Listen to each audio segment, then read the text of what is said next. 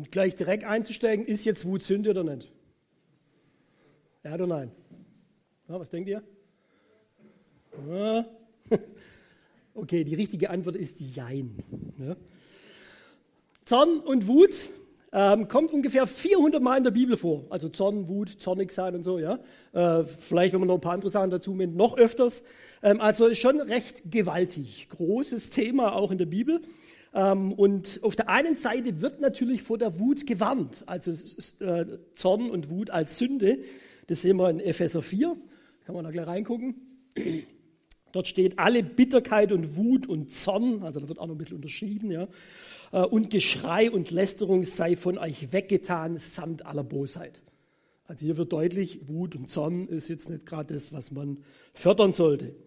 Aber man kennt noch andere Bibelstellen, wo es dann heißt, ähm, zürnt ihr, Epheser 4, also kurz davor, zürnt ihr, so sündigt nicht. Lasst die Sonne nicht über eurem Zorn untergehen und gebt nicht Raum dem Teufel. Im Griechischen ist es so ein kleiner Zorn, sage ich jetzt mal. Ja. Ähm, aber da sieht man, es gibt praktisch einen gewissen Zorn, der auch ohne Sünde ist. Wie ist der Kehrschluss draus. Okay, und dann gibt es noch Gott, der Zorn hat. Gott ist Zorn. Kolosser, habe extra eine neutestamentliche Stelle auch rausgesucht. Kolosser 3, Vers 6. Gerade mit einem solchen Verhalten ziehen die Menschen, die Gott nicht gehorchen wollen, seinen Zorn auf sich. Aber wenn man das natürlich manchmal nicht so gern hören will, ja, aber das ganze Alte Testament ist eigentlich davon, ja, äh, davon voll und auch Offenbarung kommt es dann wieder ein bisschen öfters. Die Zornschalen, wenn ihr das alles so ein bisschen vor Augen habt, auch, ja. Und da geht es aber natürlich um Gerechtigkeit, um Gericht. Und da spielt natürlich Gottes Zorn, der vor allem natürlich Gerechtigkeit möchte, äh, spielt da natürlich eine große Rolle. Gut, dann haben wir noch Jesus. Ja? Und Jesus ist ja oftmals so Altes Testament, okay, ist halt so, ja. Aber Jesus ist der Friedfertige, der Liebe, der Kuschelbär. Ja.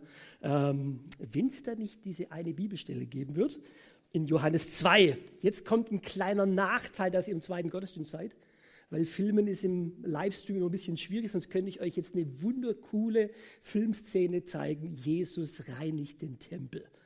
Da geht's ab, Freunde. Ja? Ähm, aber ich lese es euch vor und habe schon die wichtigsten Bilder mal rausgeschnitten. Ja? Kurz vor dem jüdischen Passafest reiste Jesus nach Jerusalem und dort sah er im Vorhof des Tempels viele Händler, die Rinder und Schafe und Tauben als Opfertiere verkauften. Er sah sie und guckte ein bisschen grimmiger. Auch Geldwechsler saßen hinter ihren Tischen. Jesus machte sich aus den Stricken eine Peitsche und jagte die Händler mit all ihren Schafen und Rindern aus dem Tempelbezirk. Er schleuderte das Geld der Wechsler auf den Boden und warf ihre Tische um. Den Taubenhändlern befahl er, schafft das alles hinaus. Das Haus meines Vaters ist doch keine Markthalle. Und seine Jünger aber mussten an das Wort der Heiligen Schrift denken, der Eifer für den Tempel wird mich vernichten. Es gibt manche Ausleger, die versuchen diese Stelle so ein bisschen, ja, das war nur so ein bisschen Autorität, die Peitsche hatte nur so zum, so Achtung, hier kommt eine Peitsche, ja, äh, und ein Tisch hatte nur so einmal umgeschuckt und dann ist irgendwie gut, ja. Boah, Freunde, das glaube ich überhaupt nicht, ja. Also da finde ich so Filme dann doch ein bisschen spannender, ja. Äh, aber auch wenn man in den Text reinguckt, ja, Stricke zu einer Peitsche binden, ja. Er jagte die Händler, das ist so ein griechisches Wort für rauskicken, ja.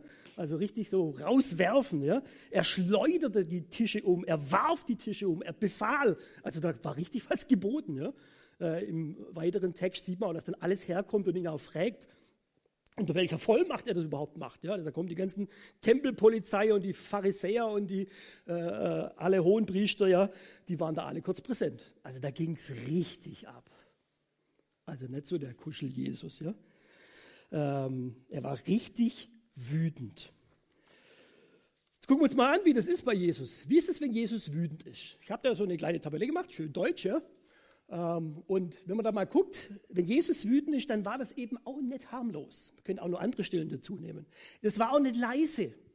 Ja, wenn er manchmal zu denen auch gesagt hat, ihr Ordnung gezüchtet ist, ist auch nicht gerade nett. Ja. Äh, sie war, es war dann von Herzen, da kommt Leidenschaft mit rein. Ja. Boah. Äh, Gefühle sind was, wo, wo, wo Gott auch, sag jetzt mal, wo, wo, wo wir haben dürfen auch. Ähm, aber es war nicht egozentrisch, das heißt, es war nicht auf ihn fokussiert, es ging nicht um ihn. Es ging in dem Rahmen, ging es um den Tempel, um das, um das Haus seines Vaters. Und er richtet sich gegen die Sünde, also gegen das, was dort passiert, was nicht in Ordnung ist. Äh, und vor allem ganz wichtig, es war gerecht. Es geht hier darum, wirklich Sachen anzumalen, die nicht in Ordnung sind. Und dann kann auch Wut so aussehen. Das ist dann quasi, sage jetzt mal, äh, der heilige Zorn. Jetzt gucken wir uns mal an, wie das bei Menschen ist. Ja, jetzt wäre wieder der Videoclip nett, aber wir haben einen kleinen Trick. Der Benny macht das mal für uns.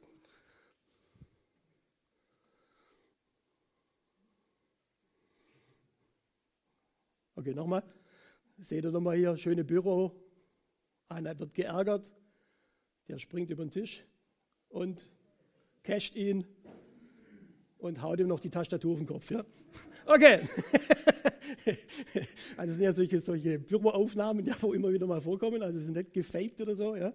Ähm, okay, das ist die Wut eines Menschen mal. Wenn der einfach mal austickt, ja, der wird geärgert und dann kann er nicht mehr. Wenn ich das mal in so einer Tabelle angucke, ist es sehr ähnlich. Ja? Es ist auch nicht harmlos, vor allem nicht für den, der am Boden liegt. Ja? Ähm, es ist auch nicht leise, da geht es auch richtig zur Sache. Und sie ist auch von Herzen. Natürlich ein anderes Herz, sage ich jetzt mal, aber da kommt auch Leidenschaft mit rein. Und jetzt kommt das Spannende, es ist aber egozentrisch. Es geht hier, meistens geht es bei menschlicher Wut, geht es darum, es geht um mich. Ja, du hast mir und dann geht's los. Ja? Und es richtet sich auch nicht meistens gegen das, was er getan hat, sondern meistens komplett gegen den Menschen. Er hätte ja auch sagen können, hör auf mit diesem Papierknäulchen zu mir zu werfen. Ja? Nee, er geht gegen ihn und haut ihm erstmal die Tastatur auf den Kopf. Ja? Also es geht gegen den Menschen. Und es ist dann natürlich oft ungerecht. Ja, manchmal auch völlig überzogen. Ja, da geht es nur um Papierknäulchen und dann kriegt die Tastatur auf den Kopf. Ja, äh, also das ist schon ein Unterschied, sagen wir, von der, äh, im Gegensatz zu Jesus. Und wenn man jetzt so sich das auch nochmal im Gesamtpaket anguckt, dann muss man schon sagen, dass quasi die Wut bei Jesus, das ist quasi so ein bisschen der heilige Zorn. Ja? Und er kämpft im Letzten eigentlich gegen äh, gegen Unrecht. Egal wie in welcher Version das auch ist. Er kämpft gegen Unrecht und er kämpft jetzt eben nicht für sich. Und es ist immer gerecht, weil es natürlich auch Jesus ist. Wenn man jetzt den Mensch anschaut, da muss man zusammenfassen, der kämpft vor allem für sein eigenes Recht. Ja? Der guckt nach sich selber. Er sagt, hey, ich. Ich werde das gleich nochmal ein bisschen verdeutlicher.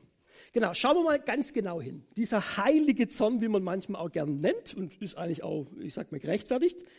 Ähm, da ist Jesus, der und oder auch Gott, ja, der Zorn Gottes, da geht es immer, dass es gegen Ungerechtigkeit geht.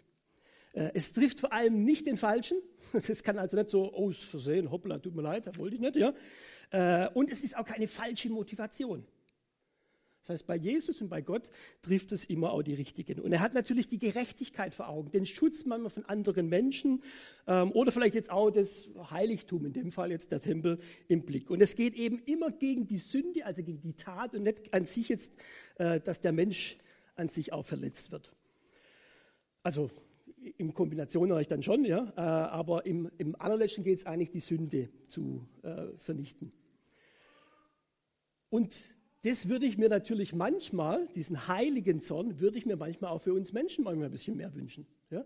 Wo sind wir auch, wo wir sagen, äh, wo kämpfen wir vielleicht auch für die Schwachen in dieser Gesellschaft, für die Armen, für die Kranken, für die Ungeborenen, ja? für die Ungerechtigkeit in dieser Welt. Ich kriege auch von, von Open Doors so diese ganze Christenverfolgung, boah, da werde ich manchmal echt auch wütend. Ja? Und ich sage, was da einfach passiert und das interessiert kein Mensch. Ja? Und da möchte ich euch ein bisschen Mut machen zur Wut.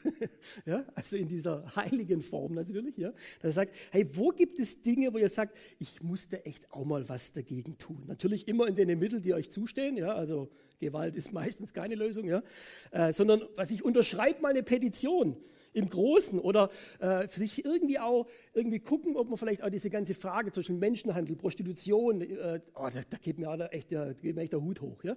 Irgendwie zu gucken, wie kann man vielleicht solche Organisationen auch unterstützen, da wirklich auch Wege zu gehen, vielleicht auch mal hingehen und fragen, wie kann man auch helfen.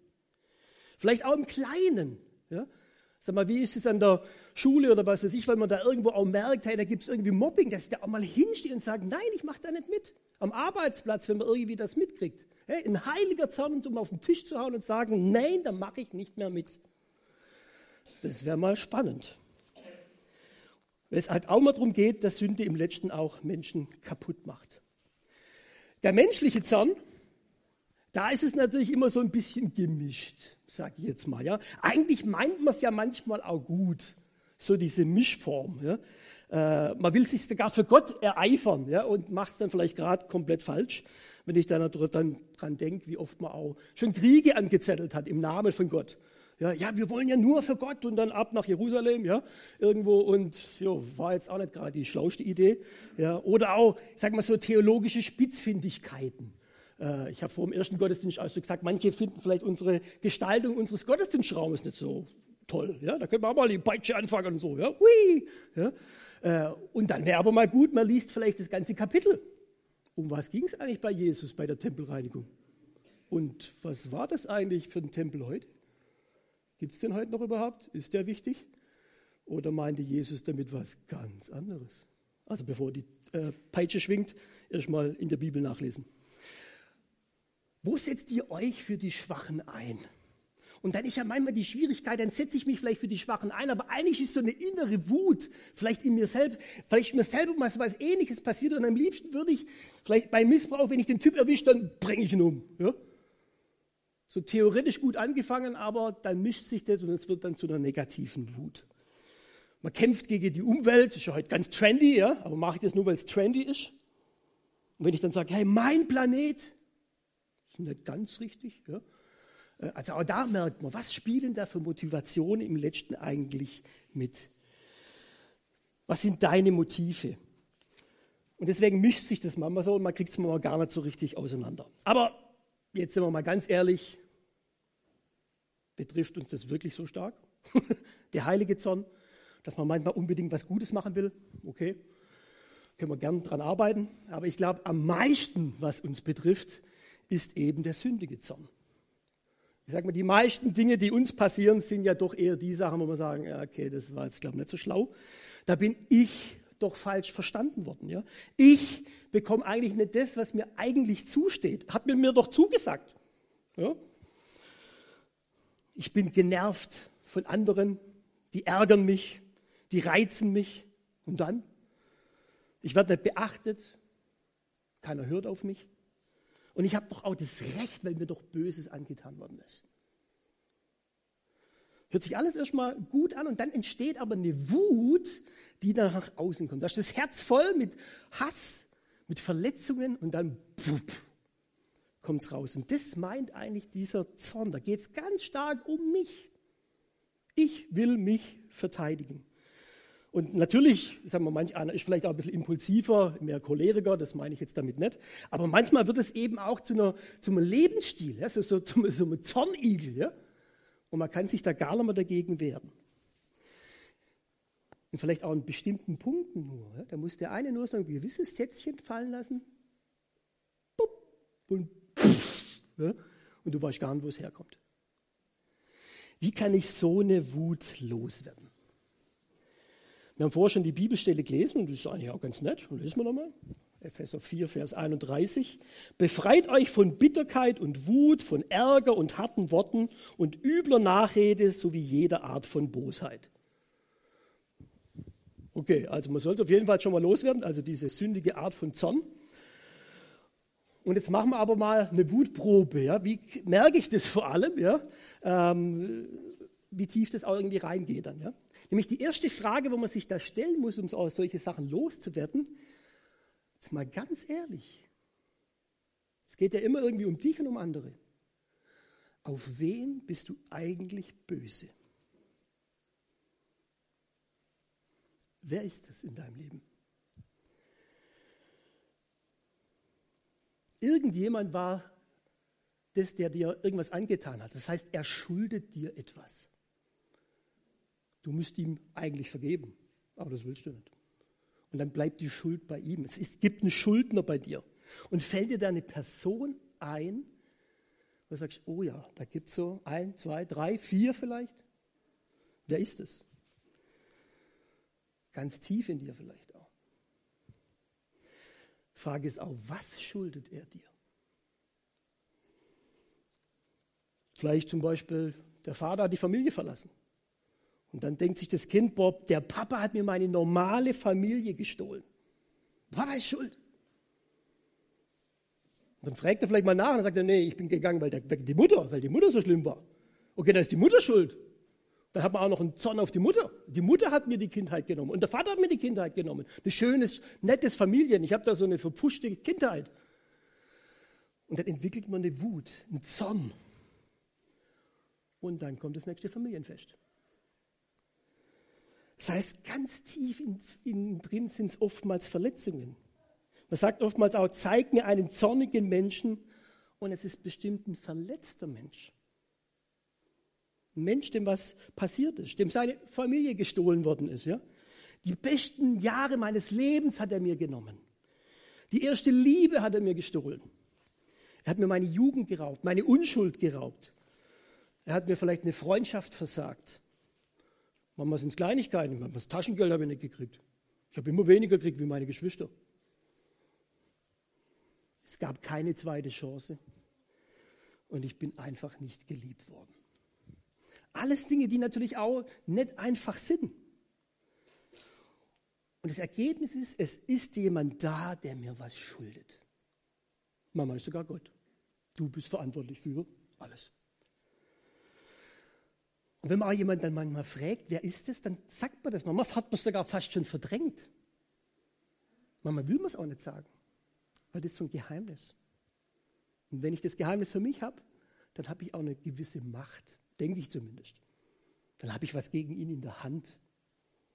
Das Problem ist, du kriegst ihn auch nicht mehr los. Und deswegen mal die Frage, wie lange möchtest du das Spiel eigentlich noch machen?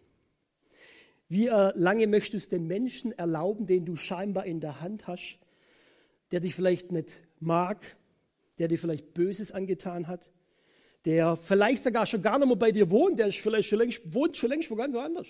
Und noch schlimmer, der ist vielleicht schon tot. Und das ist immer noch, oh, das, oh, der ist schuld. Oder die. Oder die Gruppe. Und wie lange möchte das Spielchen noch machen? Ein Tag? Eine Woche? Monat? Zehn Jahre? Hundert Jahre? Und damit gibst du den Leuten auch, sage jetzt mal, das Recht, dass die dann auch dann weiterhin dein Leben zerstören. Wut ist ja nichts Schönes, bringt dich ja nicht vorwärts. Aber dieses Nicht-Vergeben bindet dich an diese Menschen. Und anstatt die irgendwie los wirst, behältst du sie. Scheinbar für dich gut, aber es macht dich kaputt, diese Wut. Es gibt so Fallbeispiele, ich habe auch persönliche, aber jetzt mal eins aus, wo ich gelesen habe. Eine Frau, 42, alleinerziehend in den USA, kann keine Beziehung irgendwie mehr führen. Alles geht irgendwie in die Brüche, weil es immer zu Wutausbrüchen kommt. Und dann kommt raus, sie hatte Essstörungen im College, hat sich dann an einen Vertrauenslehrer gewandt und hat ihn gebeten, ihr zu helfen. Was macht er? Er nützt diese Not aus und vergewaltigt sie. Sie wird schwanger. Sie geht vor Gericht, es wird aber abgewiesen, so quasi, können nichts nachweisen. Gesellschaft hat sie quasi äh, abgewiesen. Der Mann hat sie abgewiesen. Sie kriegt dann das Kind, freut sich im gewissen Sinn natürlich auch drüber. Und doch kommen immer wieder Erinnerungen hoch. Und jedes Mal, wenn sie Beziehungen hat mit dem Mann, ploppt das alles hoch. Sie kann dem nicht vergeben. Ist auch was Furchtbares, überhaupt keine Frage. Aber sie hält sich an diesen Mann fest und macht damit ihre ganze Zukunft, ihre weiteren Beziehungen alle kaputt. Und sie verbittert, sie wird wut, wütend. Und da ist dann schon die Frage, warum wirft man diese Krücken, die scheinbar einem das Leben irgendwie ein bisschen stabil machen, warum wirft man die nicht einfach weg? Es gibt so eine Erlebnis auch von Corinne den Boom. Viele kennen sie sicherlich. Eine Frau, die das KZ überlebt hat. Und sie erzählt, wie sie nach einer Tagung von einem Mann angesprochen wird, der ihr Gefängniswärter war. Wo sie gewusst hat, er ist mitverantwortlich, dass ihre Schwester ums Leben gekommen ist, dass die Eltern im letzten natürlich auch ums Leben gekommen sind. Und dieser Wärter tritt ihr plötzlich gegenüber und sagt, können Sie mir bitte vergeben? Und sie erkennt ihn. Ey, da geht es nicht um irgendwelche Peanuts. Was macht man da? festhalten.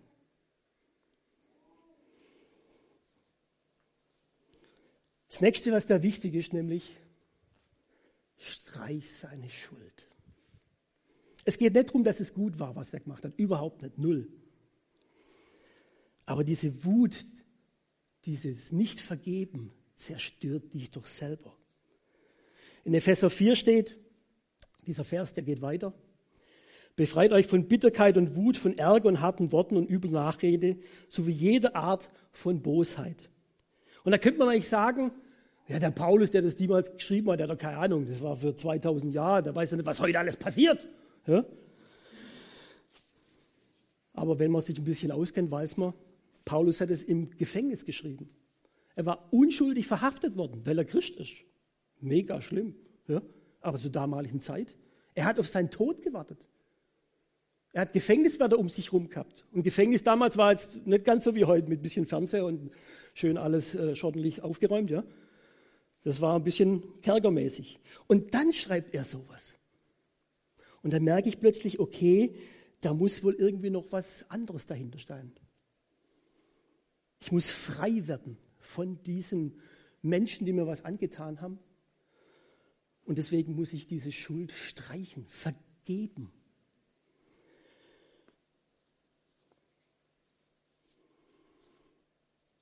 Der Vers geht weiter. Seid stattdessen freundlich, mitfühlend zueinander und vergebt euch gegenseitig.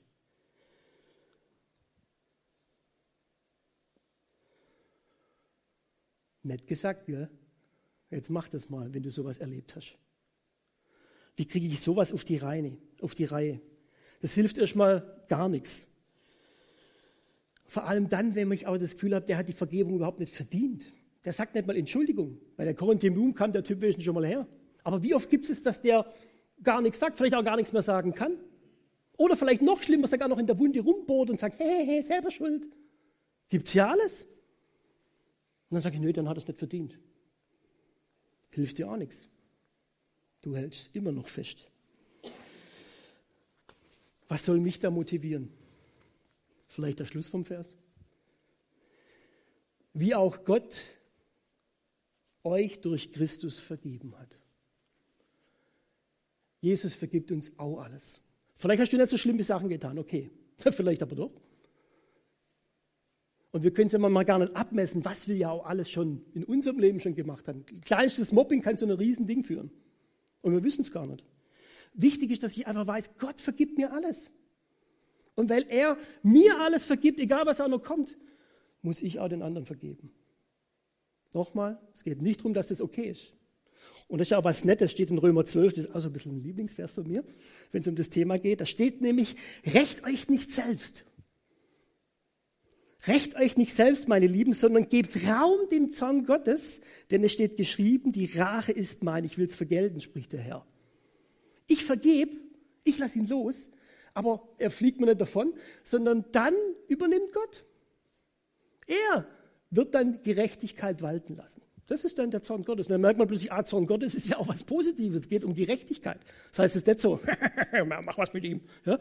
sondern ich lasse los. Darum geht's. Ich muss vergeben, dass ich auch frei leben kann. Und das dann Gott anzuvertrauen, er wird es richtig tun.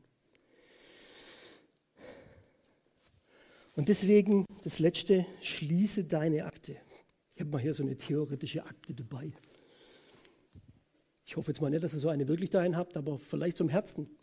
Vielleicht habt ihr so eine Akte, wo mehrere Sachen drin, mehrere Personen drin sind. Vielleicht Leute, die eine ganz lange Geschichte mit euch haben. Ganz viele. Viele Verletzungen. Oder vielleicht irgendwelche Bilder, die ihr im Kopf habt, geschickt habt, zugeschickt bekommen habt. Oder vielleicht auch Bilder im Kopf. Vielleicht hat jemand von euch oder bei euch noch eine Rechnung offen. Zu hoch, zu klein, persönlich. Vielleicht ist es eine ganz, ganz, ganz alte Geschichte aus meiner Kindheit. Ich kann mich fast schon gar nicht mehr richtig daran erinnern. Eine ganz alte Sache. Vielleicht geht es auch um Geld. Viel Geld.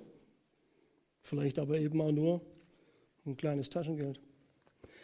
Und sag mal, egal wie deine Akte aussieht, wo du daheim so festhältst, oh, das haben mir die Leute eingetan Zu sagen, okay, ich mache es jetzt so.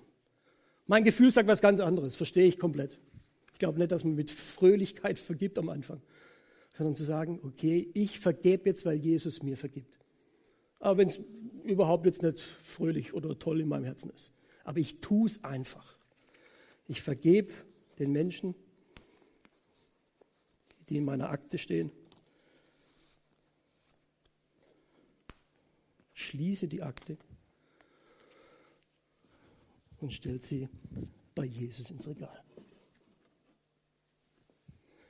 Damit ich frei bin. So einfach.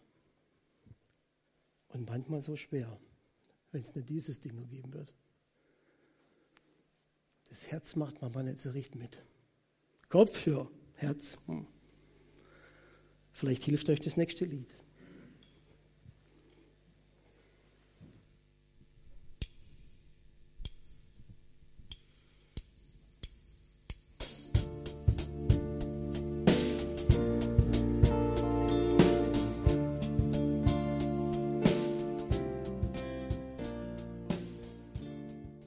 dem Boom, stand so da.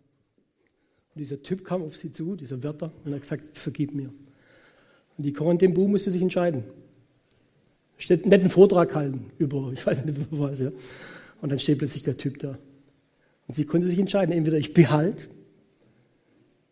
und ganz tief in mir wird da Zorn und Wut immer größer, oder ich lasse es los. Und sie hat ihn bei die Hände genommen und hat gesagt, ich vergebe dir. Ich vergebe dir von ganzem Herzen. Und sie spricht dann danach, dass in dem Moment, wo sie das ausgesprochen hat, nicht vom Herzen war begrenzt, ja, aber in dem Moment, wo sie das ausgesprochen hat, hat sie gemerkt, wie es durch Liebe durchströmt wird von Gott, wie sie es noch nie wieder erlebt hat und noch nie erlebt hat. Das ist jetzt deine Wahl auch. Wie gehst du mit deinem Wut, mit deinem Zorn um? mit Menschen, die dir Schuld angetan haben. Gib es einfach ab. Vergib ihnen. Egal, was die sagen und wie die fühlen. Entschuldigen oder nicht. Lass los, damit du frei wirst. Ich möchte beten. Herr Jesus, es ist so herrlich, dich zu haben. Die Welt ist manchmal drunter und drüber, wir sind manchmal mittendrin. Und dann kommen wir unter die Räder. Und uns tun Leute was an oder Gruppen oder was auch immer.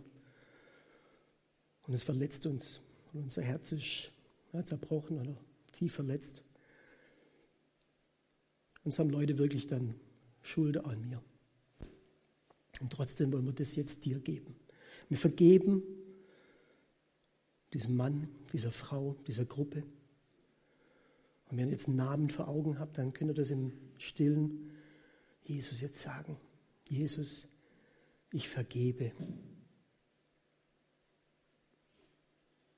ihm das. Jesus, ich vergebe ihr, dass sie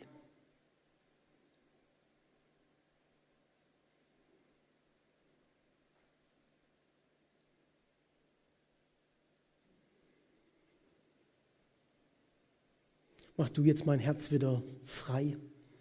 Nimm du all diesen Zorn und diese Wut weg. Übernimm du die ganze Frage auch von Gerechtigkeit. Du machst das alles richtig. Dir wollen wir vertrauen. Aber mach du mein Herz jetzt wieder neu. Nimm du diese Wut weg und stell mich auf guten Boden. Und dass ich mit meinen Mitmenschen dann in guter und gerechter Weise einfach auch umgehen kann. Hab Dank, Herr, dafür, dass du wirklich auch solche schwierige Dinge in deiner Hand hast. Amen.